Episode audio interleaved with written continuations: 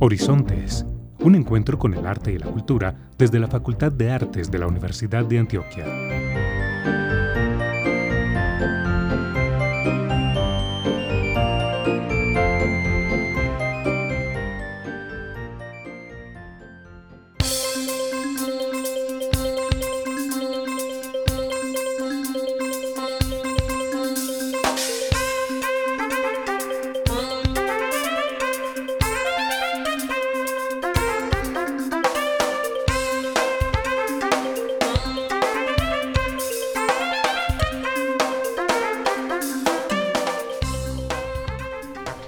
Hola a todos y bienvenidos a un nuevo episodio de Horizontes, un espacio para hablar de arte y cultura. Yo soy Carolina Barros, le extiendo un saludo a Alexis Ramírez en el control y por supuesto a mi compañera Sofía. Juntos estaremos estos próximos 30 minutos trayendo temas y actividades de gran interés para todos. Muy buenos días, Carolina. Le envío un saludo a todas las personas que nos escuchan a través de la emisora cultural de la Universidad de Antioquia y por supuesto a los que nos escuchan desde Spotify. El día de hoy, y como es de costumbre, tenemos un tema de alto interés porque tendremos dos invitadas que nos hablarán de emprendimientos creativos y culturales. Pero antes de entrar en materia con esta conversación denominada Lo bueno, lo malo y lo feo en la economía de las artes, los invitamos a conocer la agenda cultural para esta semana. Prográmate con el arte. Actualidad informativa, agenda cultural y temas de ciudad.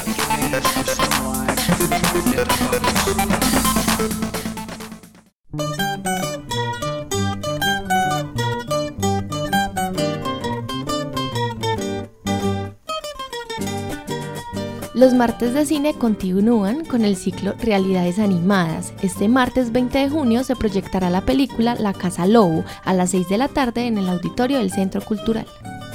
¿Aún no has podido participar de los ciclos de cortometrajes en alianza con el colectivo Las Manicagadas? El miércoles 21 a las 5 de la tarde podrás disfrutar de diferentes cortometrajes de diversos géneros y épocas que te ayudarán a acercarte más a este formato.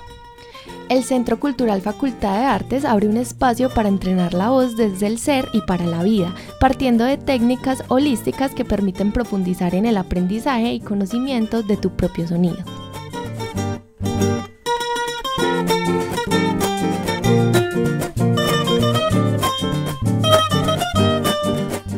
No te pierdas el Laboratorio de la Voz y Cantos de Poder, que se realizará hasta el 26 de julio de 5 de la tarde a 8 de la noche. Y disfruta de la función de la obra de teatro Casandra. Esta se realizará los días 22, 23 y 24 de junio a las 7 de la noche en el Centro Cultural Facultad de Artes.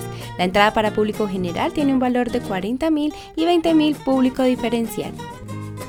No te puedes perder el Festival Local de Cuentería Medellín 50, que se realizará el sábado 24 de junio de 2 a 6 de la tarde en el Centro Cultural Facultad de Artes. El ingreso para esta actividad tiene un valor de 15.000 público general y 7.000 público diferencial. Les recordamos a todos nuestros oyentes que todas estas actividades se realizan gracias a los departamentos académicos de nuestra facultad y, por supuesto, al Centro Cultural Facultad de Artes.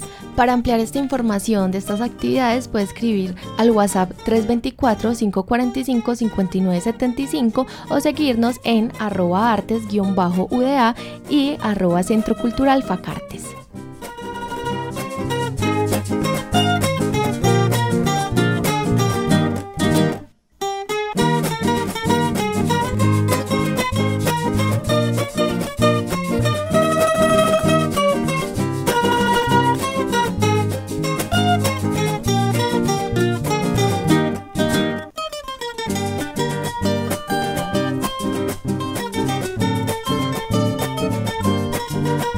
El Tintero se realiza como un espacio de libre expresión y comunicación donde se respetan las ideas, posturas y opiniones que los invitados manifiestan y no refleja una opinión o posición institucional de la Universidad de Antioquia o de la Facultad de Artes. En el Tintero.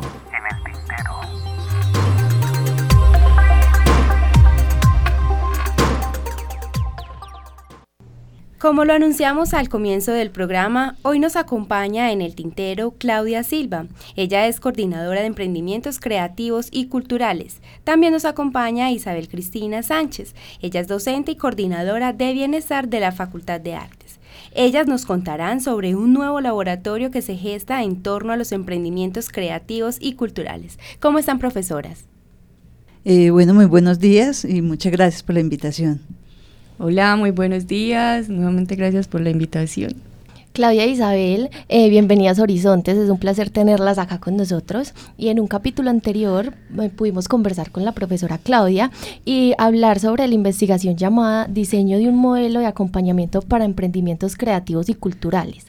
Profesora Claudia, de una manera breve, contémosle a nuestros oyentes en qué consiste esta investigación. Es importante recordar que esa investigación tiene un antecedente muy importante, que fue el programa de Empresas Creativas y Culturales que se inició en el año 2007.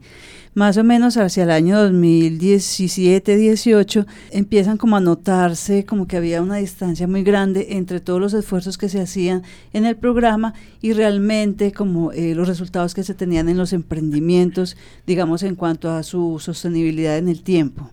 Entonces, a partir de esto surge la pregunta de qué es lo que pasa, porque estos modelos no se ajustan muy bien a nuestros estudiantes y a nuestros egresados. Entonces se plantea pues la investigación y en esta investigación se obtienen pues varios resultados, digamos, del contexto, del ecosistema cultural y creativo, pero creo que uno de los más importantes y con los que mejor podemos comprender qué es lo que pasa con estos modelos, fue el hallazgo de 3 perfiles. El perfil de crear, el perfil de explorar y el perfil de gestar, que más adelante estaremos pues hablando un poco más de ellos, pero que digamos al entender muy bien qué son estos perfiles, porque obedecen a los comportamientos y a las actitudes que tienen nuestros estudiantes de artes frente a diferentes temas, pues también se comprende muy bien la dificultad que a veces tienen para encajar en estos modelos que ya están pues como digamos establecidos. Profesora, desde ese momento en que nos contaba también todos los hallazgos de esa investigación, hasta hoy, ¿qué avances se han tenido? ¿En qué fase estamos de la investigación y para dónde vamos? Hemos tenido avances muy importantes. El primero fue que hemos logrado hacer un rastreo de todos los recursos que tiene la facultad, que son bastantes, para todo el tema de emprendimientos y sobre todo para también empezar a conversar sobre el desarrollo económico de los artistas de nuestra facultad. Dentro de esos resultados importantes, hoy tenemos una articulación que es fundamental con la coordinación de bienestar y también con la extensión, específicamente con el Centro Cultural. Ahora sí, para empezar esta conversación en torno a los emprendimientos culturales y creativos, me gustaría que nos contaran un poco sobre el laboratorio denominado Lo Bueno, Lo Malo y Lo Feo en la Economía de las Artes.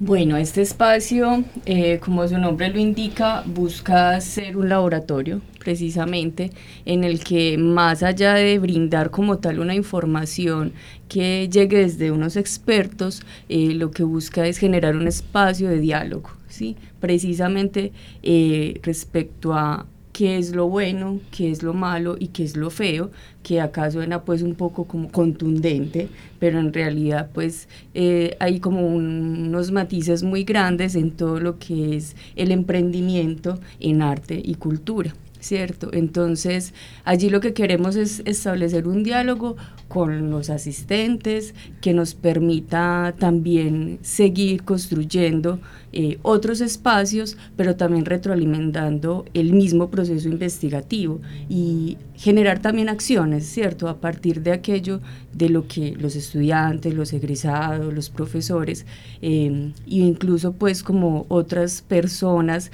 que se mueven en estos entornos podamos encontrar como respuestas, ¿cierto?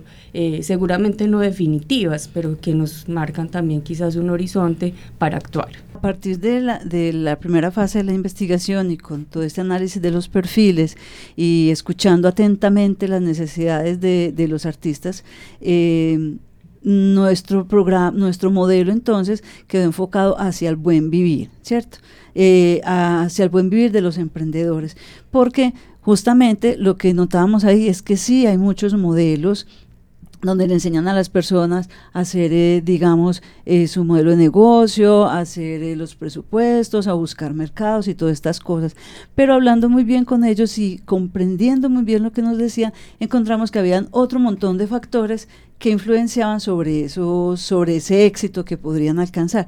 Y entonces, justamente como nuestro modelo está orientado hacia el buen vivir, tenemos que hacer una apertura hacia todos estos otros elementos que acaba de nombrar Isabel, que son tan determinantes para poder tener éxito. Bueno, y con base pues también en la investigación, la experiencia y el recorrido que tienen también como docentes y en las artes, a manera y a priori podríamos mencionar algunas especificaciones de qué es lo bueno, qué es lo malo y qué es lo feo de la economía en las artes.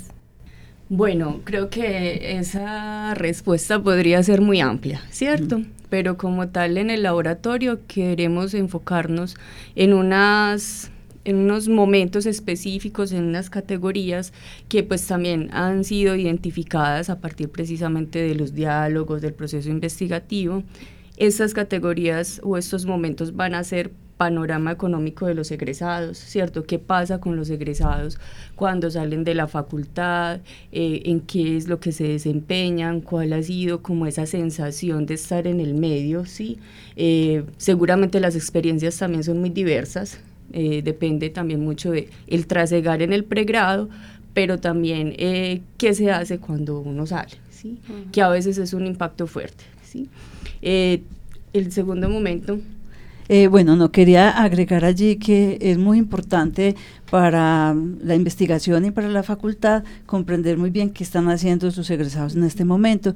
Y quisiera hacer una invitación muy especial a todos los que nos escuchan, porque desde el comité de egresados se está haciendo, digamos, una recolección de información. Entonces, para que cuando llegue, digamos, una solicitud de encuesta o de facilitar información, pues la suministren, por favor, porque va a ser muy, muy, muy importante, no solo para saber qué están haciendo, no solo para mostrarle a los estudiantes las posibilidades que tienen, que no es solamente a través de la venta de obras, sino que hay una gran cantidad de actividades que se pueden hacer, y también le va a permitir a la facultad ajustar algunos temas, digamos, de sus programas para que puedan salir más orientados hacia esas actividades que se están desarrollando. Entonces, como les venía diciendo también, el segundo momento o el segundo espacio será relación del artista de la Universidad de Antioquia con el dinero. ¿Por qué está nombrado de esta manera? Porque esa relación de los artistas con el dinero, y bueno, nombro acá a los artistas en general, pero digamos que vamos a enfocarnos un poco más en los estudiantes de la universidad. A veces es muy difícil, es compleja, en el sentido que nos cuesta mucho poder dar no sé, un valor económico a nuestra creación, a nuestra obra, ¿cierto? Incluso cuando presentamos propuestas de proyectos, esa parte que tiene que ver con el presupuesto a veces también nos es difícil, no solamente porque nos cuesta decir cuánto puede valer los materiales, la producción, sino cuánto puede valer mi hora de trabajo, ¿cierto? Entonces, es algo que hay que seguirle trabajando, porque hay que mejorarlo tanto dentro de los programas como en estos espacios alternos y poder entender cuál es esa relación, por un lado. Por el otro, a veces también hay esa visión muy romántica del arte, de nosotros como artistas, que hace que pensar en vender la obra sea como, no sé, como una especie de pecado, crimen. Como perder la esencia del artista, sí, o algo así. Sí, entonces eso hace también que esa relación a veces sea compleja, sea difícil, como que hay cierta culpabilidad en darle un valor económico y en poner a, no sé, a la venta o a circular esa obra que no necesariamente sea en exposición y poder también entender ese buen vivir como poder vivir de aquello de lo que se estudió, ¿cierto? Y que se ama hacer, pues también, digamos, en términos generales. Claudia. Bueno, acá hay una cosa que es muy importante, y es que justamente cuando hicimos el análisis de los perfiles que ahora les contaba, encontramos que habían los tres, ¿cierto? Ese perfil de crear, que obedece muy bien a toda esta descripción que acaba de hacer Isabel, y que además es, digamos, el perfil más común en nuestra facultad, ¿cierto? Sin embargo, creo que muchos de los egresados, lo que ocurre es ese segundo perfil, que es el de explorar, porque finalmente lo que buscan es encontrar unos ingresos, bien sean con ciertos tipos de trabajo, dedicarle un tiempo, digamos, ya más tranquilo para el desarrollo de su obra. Uh-huh. Y está el último perfil, que no es tan común, aunque tenemos un pregrado en gestión cultural y una maestría también en gestión cultural, ¿cierto? Sin embargo, en los otros programas no es tan común encontrar este perfil de gestor, que es el que dice, bueno, vamos a mirar entonces cómo aprovechamos todos estos conocimientos y vamos entonces a generar ya unas dinámicas económicas sin ningún problema, pues sin ninguna dificultad como para ingresar en estos asuntos del mercado. Bueno, vamos a tener entonces también otro espacio que lo nombramos como asuntos éticos y violencias en las artes y su afectación en el desarrollo económico de los artistas. Este es un tema pues álgido, ¿cierto? Todo lo que tiene que ver con violencias, a veces con actos de corrupción, ¿sí? Y allí queremos pues también poder generar este espacio para conocer cuál es esa percepción, ¿cierto? Qué vivencias se han tenido, cuáles son esos asuntos que a veces están como más callados, pero que es necesario también empezar a nombrar, porque eso hace que, digamos, que el entorno y el mundo del arte pues sea más turbio, más complejo, o también que sea un lugar en el que las personas se puedan desenvolver de una manera más tranquila, ¿cierto? A pesar pues de que el mercado siempre es complejo, implica pues, digamos, unos factores estresantes, pero ¿qué asuntos ahí definitivamente dentro de lo ético son, digamos, cosas que hay que empezar a nombrar para tratar de empezar a cambiar también? Sí, yo creo que también es importante como saber que muchas de estas cosas se nombran siempre en los pasillos, se vuelven un chisme, ¿cierto? Siempre se comentan, pero no se han puesto sobre la mesa y no se han nombrado correctamente, ¿cierto? Ya hay categorías para nombrar cada una de esas situaciones, y también, digamos, hay rutas y procedimientos legales, hay respaldos en diferentes legislaciones, están los derechos de autor, hay un montón de cosas que tenemos también que pensar en formalizar también todas esas cosas, ¿cierto? Y dejar de normalizar todas estas actitudes que tenemos, porque además siempre se han visto como han quedado siempre manejadas y con un montón de temores ahí, entonces siempre se han visto como alternas, pues como lejanas, como que esto sí me afecta, me pone triste, tengo una frustración o sentí un maltrato, pero quedan hasta ahí. Pero no se ha pensado en el efecto tan importante y en las consecuencias tan importantes que esto trae para el buen desarrollo económico de los artistas. Bueno, seguimos entonces ese día, van a ser 2 días en principio, eso es lo que estamos pensando. Continuaremos con el arte y la cultura en el contexto económico neoliberal, ¿cierto? Esto pues también implica comprender qué percepción tienen los artistas, los docentes, los estudiantes frente a qué es ese contexto económico neoliberal, cuáles son las críticas que se le puede hacer, pero también cuáles son, digamos, esas aspectos positivos que podrían ser de ayuda, precisamente entenderlos, ¿sí? Para poder moverse en el medio, porque cuando hay una pelea radicalizada frente a este asunto de la economía neoliberal, es una posición muy respetable, por supuesto, pero puede también, digamos, tener unas consecuencias precisamente en en ese buen vivir de la persona, ¿cierto?, en el aspecto económico, y cada quien pues también está como en su libertad de asumir precisamente sus decisiones y eso que implica para su vida, pero en este espacio pues precisamente queremos generar una discusión frente a eso, que también es álgida, ¿cierto?, no es una discusión sencilla. Yo creo que todas son muy álgidas. Sí, bueno, y aquí también agregar que existen ya otros tipos de economía, ¿cierto?, pero que también hay que conocerlas. Está en la economía solidaria, está todo el tema de la sostenibilidad, las economías populares, hay un movimiento muy fuerte, incluso otros tipos de capitalismo, ¿cierto? Sé que se pueden aplicar en cierto tipo de comunidades, en cierto tipo de transacciones, de actividades, pero hay que conocerlas para poder, como dice Isabel, poder entrar como conociendo las reglas del juego, uh-huh, y no permitir que ocurra como ha venido ocurriendo siempre, que es un abuso sobre los que conocen mejor el medio. Entonces hay un abuso muy fuerte sobre, digamos, los artistas muchas veces. Uh-huh.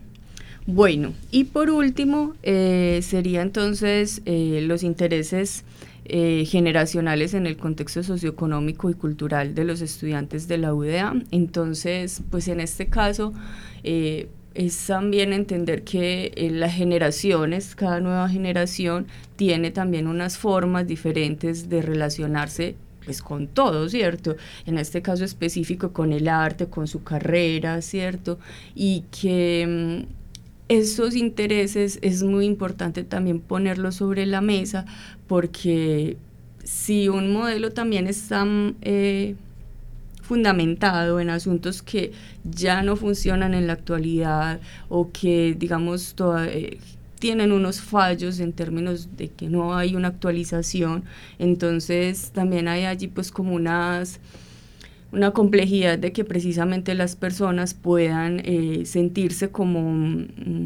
en disposición, ¿cierto?, en apertura, porque pues es una cosa que no le interesa, ¿cierto?, que no va precisamente con esas formas.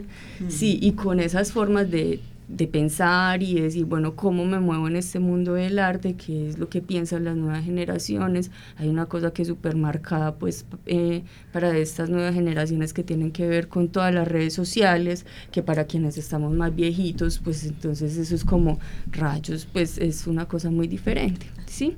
Entonces, solo por poner como un ejemplo, uh-huh, ¿sí? Y bueno, es también poner sobre la mesa este asunto que quizás no es tan álgido, pero que sí es muy importante también pues abordar. Sí, y que tal vez, sí, como lo dices, no es muy álgido, pero que sí nos va a marcar algo muy importante para el modelo, y es ese asunto de estarnos todo el tiempo revisando, revisando lo que hacemos. Nos va a obligar también a estar haciendo una observación sobre los resultados, un acompañamiento para mirar qué tan eficientes son las actividades que vamos realizando y cómo rápidamente, con mucha versatilidad, podemos ir ajustándola, porque pasa mucho en el sistema educativo y en muchos sistemas que cuando se detecta que ya no está funcionando ciertos modelos, uh-huh, para las generaciones se demora un montón de tiempo para hacer esos cambios, y cuando ya están cambios ya hay otra generación, entonces ya otra vez queda atrasada. Uh-huh. Entonces la idea que también es esta, escuchar mucho a las personas que llegan a nuestras actividades, comprender qué es lo que quieren, y escuchar sus expectativas, ¿cierto? Uh-huh. Y a partir de esas expectativas empezar a construir con ellos unos buenos procesos para que les, digamos, estén orientados hacia su buen vivir. Y ya conociendo estos momentos que se van a trabajar en el laboratorio y teniendo muy en cuenta que se centra en el buen vivir, Isabel, cuéntanos cómo crees que impacta este laboratorio en las personas, en su bienestar, y cómo se relaciona bienestar de la Facultad de Artes con este proyecto. Bueno, esta articulación pues ha sido muy importante y digamos que fundamental, porque realmente pues una preocupación, el asunto de qué es lo que hacen los egresados, por un lado, ¿cierto? O sea, cómo es ese panorama con el que se encuentran los egresados, pero también en el pregrado, ¿sí?, que es donde pasan gran parte del tiempo, porque cuando se egresa, pues realmente se regresa como de manera muy esporádica, a no ser que sea una persona que se vincule pues como tal a la facultad.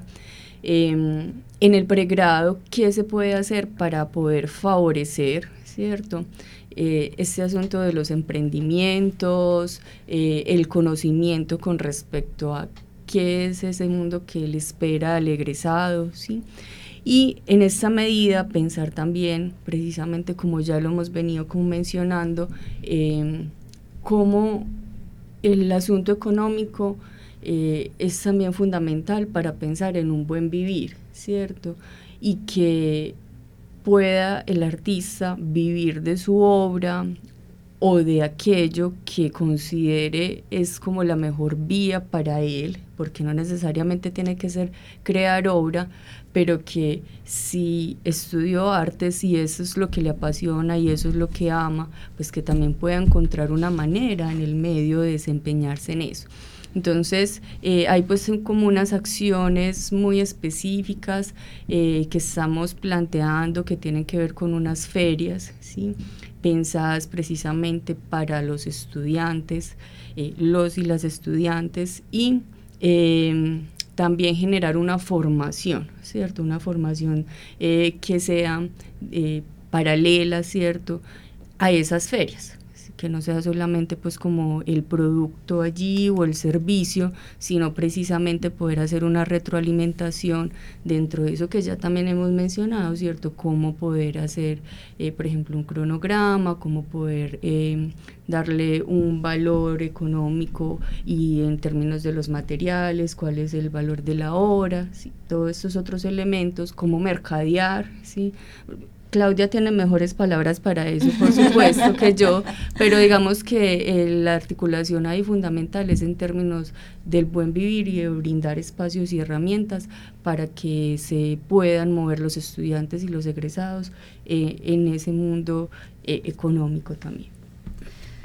Bueno, y había una cosa que una vez conversando con Isabel me llamó mucho la atención, y es que me decía que muchas de las personas que van a bienestar a buscar, digamos, que los escuchen o porque están mal, con una crisis, deprimidos, me decía que un porcentaje importante de esas personas lo que tienen en el fondo es un problema económico, uh-huh, que bien ha sucedido en su familia o con ellos mismos, uh-huh, pero que si hay un asunto como económico que repercute totalmente, pues, y puede llevar a las personas a estados de depresión, de tristeza, de desmotivación, pues bastante fuertes.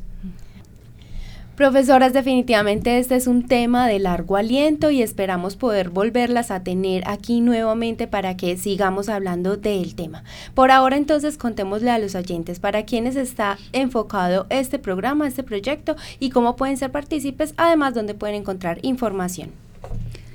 Bueno, este programa está direccionado inicialmente para los estudiantes, profesores y egresados de la Facultad de Artes, y con seguridad pues que dentro de poco empezaremos a abrirlo hacia una, digamos, una accesión más amplia pues de la comunidad.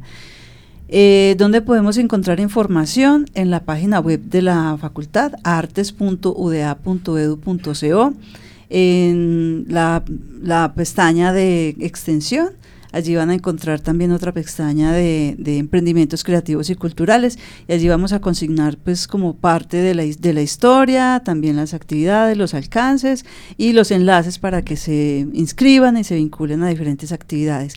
Y aprovecho para invitarlos de una manera muy especial para la próxima semana, que vamos a hacer unas asesorías personalizadas para emprendedores que tengan algunas dificultades con sus procesos de emprendimiento, que no sepan cómo avanzar hacia una etapa siguiente, y también para personas que tengan ideas, no necesariamente de emprendimientos, pueden ser proyectos que quieran encontrar financiaciones, que quieran empezar a hacerlo circular.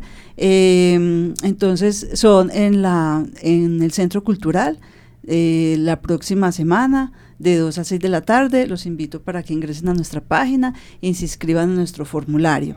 Y hay una cosa muy importante con los emprendimientos, ¿no? En general, pero específicamente con los culturales y creativos, y es que a veces uno deja avanzar las cosas mucho, entonces uno no pide ayuda, no va donde un experto, no aprovecha estos espacios, que en la ciudad se abren muchos espacios también de este tipo, no se van a este tipo de espacios a conversar, a preguntar, y creo que eso es muy importante, escuchar la opinión de otros, escuchar otras experiencias, así que los invito para que conversemos, no se queden solitos dándole vueltas a las cosas, sino que vengan y conversemos y miremos qué estrategias se pueden plantear. Profesora, les agradecemos mucho haber aceptado la invitación a nuestro programa Horizontes. Esperamos que continúen desarrollando acciones que beneficien a los nuevos emprendedores y les deseamos muchos éxitos en sus proyectos. Bueno, muchas gracias. Feliz día. Muchas gracias. Que tengan buen día.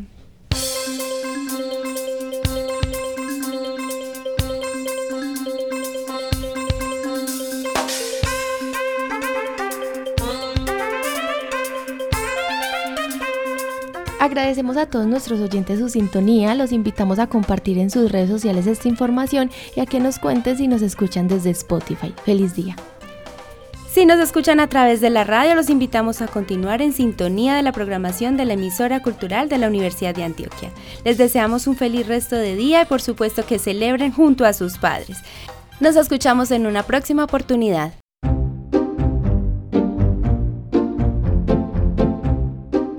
Horizontes, un encuentro con el arte y la cultura desde la Facultad de Artes de la Universidad de Antioquia.